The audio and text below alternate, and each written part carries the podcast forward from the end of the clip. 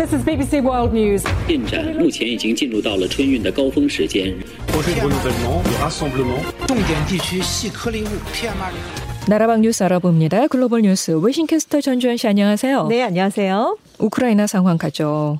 우크라이나 동부 지역에서는 우크라이나 정부군과 또 친러시아 반군 간의 교전이 이어지고 있다고 해요. 그렇습니다. 23일로 예정된 미러 외무장관 회담에 그래서 지금 또 관심이 집중되고 있습니다. 그렇습니다. 바이든 미국 대통령이 18일에 러시아가 며칠 내로 우크라이나를 공격하기로 결심했다고 믿을 만한 근거가 있다. 이런 얘기를 내놨습니다.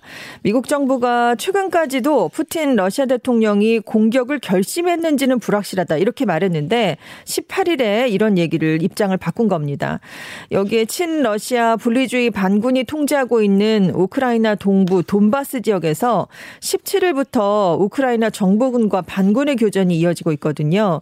그런데 이 포격전이 서방과 러시아의 대리전으로 확대될 수 있다. 이런 우려까지 커지고 있습니다. 네. 지금 우크라이나 정부군은 돈바스를 장악한 칠러 반군이 18일과 19일 70건에 가까운 휴전 협정을 위반했다. 반군의 포격으로 아군 2명이 숨지고 4명이 부상을 입었다. 이렇게 밝혔는데요. 네. 하지만 러시아의 지원을 받고 있는 반군은 정부군이 먼저 반군 지역 내 여러 마을에 포격 폭격을 가했다라고 반박을 하고 있습니다. 이렇게 돈바스에서는 2014년부터 분리 독립을 요구하는 칠러 반군 또 우크라이나 정부군 간의 전쟁이 지금 계속되는 상황이었는데 네. 이번에 포격전까지 이어지고 있습니다.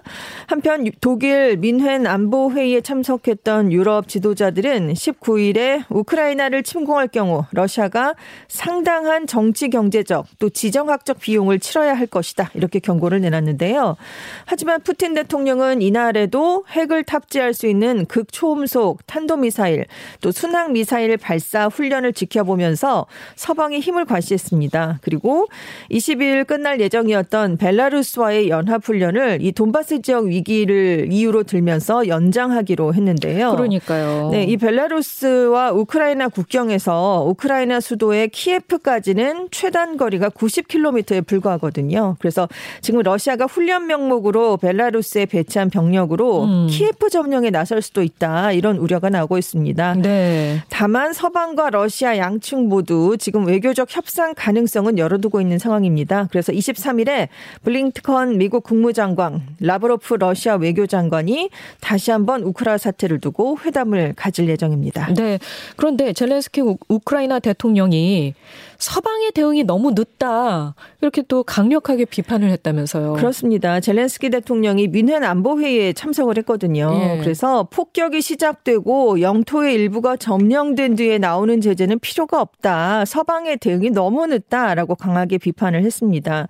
또 서방 측이 1994년 우크라이나가 구소련 시절에 보유하고 있던 핵무기를 포기한 뒤에 서방이 했었던 안보 보장 약속을 지키지 않고 있다라고 지적을 하면서 푸틴 러시아 대통령과의 회담도 제안을 했습니다. 음. 이 젤렌스키 대통령의 이런 발언들은 이 돈바스 지역에서 그 러시아 반군이 군 총동원령을 내린 지 몇 시간 만에 나왔거든요. 그런데 아직 러시아는 이 회담에 응할지 여부를 밝히지 않고 있고요. 네. 한편 블링컨 미국 국무장관은 이 젤렌스키 대통령의 발언에 대해서 제재를 부과하는 순간 러시아를 향한 억제 효과가 사라진다. 미국은 푸틴 대통령이 결정을 되돌리도록 설득하기 위해서 모든 일을 다할 것이다 라고 강조했습니다. 네.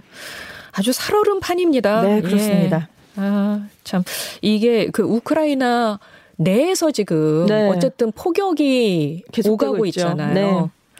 전면적으로 벌, 벌어지진 않지만 그 사이에 네. 예, 민간인들도 희생이 그렇습니다. 되지 않을까 좀 걱정이 되네요. 이미 뭐 전쟁터와 뭐 다름이 없다라는 지금 불안감이 커지면서 지금 많은 또 우크라이나 국민들이 러시아로 대피를 하고 있기도 네, 하고요. 네. 예, 지금 인근 국가들도 난민이 올 것에 대비하고 있는 상황입니다. 네.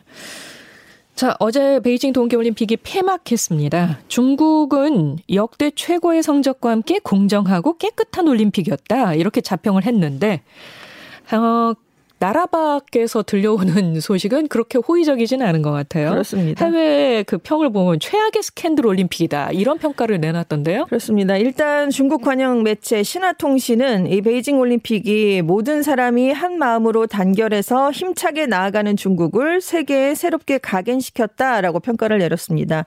중국이 이번에 금메달 9개, 은메달 4개, 동메달 2개를 땄어요. 총 15개 메달을 따내면서 동계올림픽 사상 역대 최고 성적을 거뒀습니다. 때문에 중국 내에서는 서방 국가들의 외교적 보이콧 또 코로나19 변이 확산으로 우려 속에 치러졌던 올림픽을 놓고 역대 최고의 성적이다. 방역도 최정상급이었다라면서 자축하는 분위기를 내놓고 있습니다. 하지만 해외에서는 베이징 동계올림픽이 올림픽 정신에 부합했다고 보기는 어렵다 이런 평가가 나오고 있는데요. 일단 개최국인 중국의 지나친 텃세 또 성적 우선주의 때문에 그 어느 때보다 판정 에 대한 공정성 시비가 크게 불거져서 올림픽 정신이 실종됐고요. 더불어서 올림픽이란 무대의 권위와 품격이 하락했다는 평가를 내놓고 있습니다. 네. 또 이제 빙질, 설질 관리 유지 수준도 수준 미달이었다 이런 지적이 많았는데요. 빙상 경기에서 계속 이 문제가 네. 나오더라고요. 그렇죠. 설상 경기에서도 마찬가지였는데요. 예. 메달 후보들이 잇따라 미끄러지는 일이 많았어요. 그래서 외신들이 메달 후보들이 빠진 가운데 따낸 메달이다 이런 평가를 메달리스트들에게 내리는 그런 일도 있었습니다. 그러니까 올림픽은 뭐 그 어느 대회보다 최고 수준의 무대가 돼야 되는데요. 이 경기장 관리가 올림픽의 수준에는 미치지 못했다는 그런 평가가 나왔습니다. 음. 여기에 워싱턴 포스트는 베이징 올림픽의 최종 이미지는 처참한 프리스케이팅 후에 눈물을 흘리는 발리에바가 될 것이다. 라면서 최악의 스캔들 올림픽이라고 평가를 했는데요. 도핑 양성 판정을 받았는데도 스포츠 중재재판소의 허가를 받고 경기에 나섰던 발리에바 선수 상황을 언급한 보도였습니다. 네. 그리고 이제 미국과 서방 국가들이 외교적 보이콧으로 중국을 압박하니까 중국은 스포츠를 정치화하지 말라라고 반발을 했었거든요. 근데 정작 보이콧 파장이 예상보다 약하니까 하나의 중국을 굉장히 강조했습니다. 그리고 신장 위구르 인권 문제 지적에 맞서서 위구르족 선수를 성화 최종 주자로 선정하는 등 오히려 올림픽을 중국이 정치적으로 이용했다 이런 지적도 받고 있고요. 네. 중국이 스포츠 이벤트로 체제 우월성을 과신하는 데 주력하면서 시진핑 주석 사면임 또 장기 집권을 위한 관문을 성공적으로 넘어서는 데만 집중한 게 아니냐 이런 지적도 나오고 있습니다. 그래도 우려했던 코로나 상황은 잘 통제했다는 평가를 받았죠. 그렇습니다. 대회 직전까지 이 베이징에서도 코로나19가 확산됐었거든요. 그래서 방역에 대한 불안감이 매우 큰 상황에서 올림픽이 시작이 됐는데요. 선수촌 입소가 시작된 지난달 23일 이후 입국 자 공항 검사 폐쇄루프에서 나온 누적 확진자가 각각 264명, 171명이었습니다. 그런데 폐쇄루프 안에서 확진된 171명은 다 공항에서 확진자를 밀접 접촉한 것으로 추적이 됐거든요.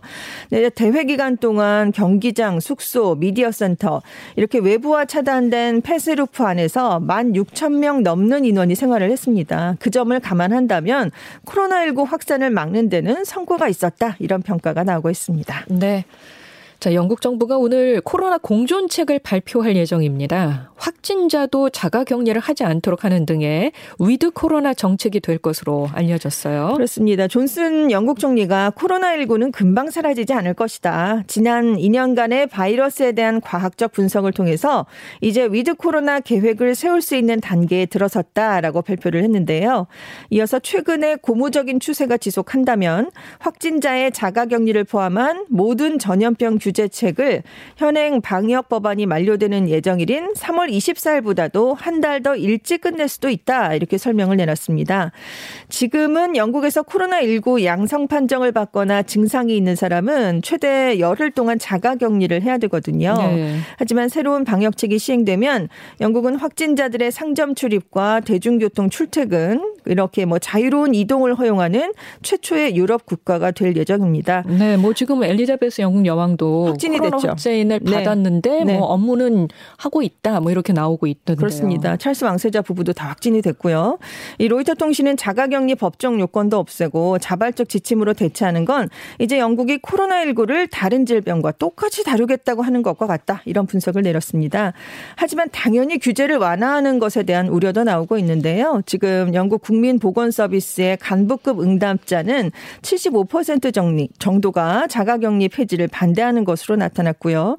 세계보건기구도 지금 코로나19 바이러스에 대해 아직 정확하게 알지 못하는 상황에서 방역을 완화하는 것은 현명하지 못한 생각이다. 이런 지적을 내놓기도 했습니다.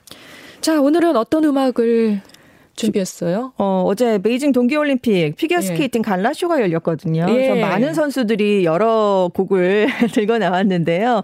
우리 케이팝 ITZY의 LOCO도 선곡이 됐습니다. 그래서 네. 굉장히 뿌듯하기도 했고요.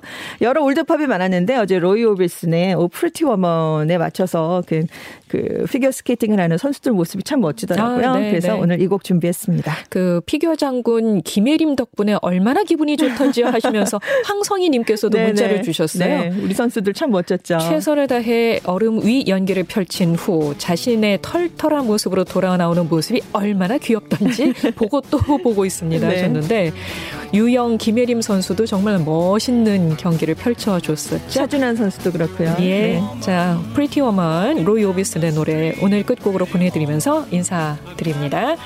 아, 지금까지 전주현 외신캐스터 고맙습니다. 네, 감사합니다.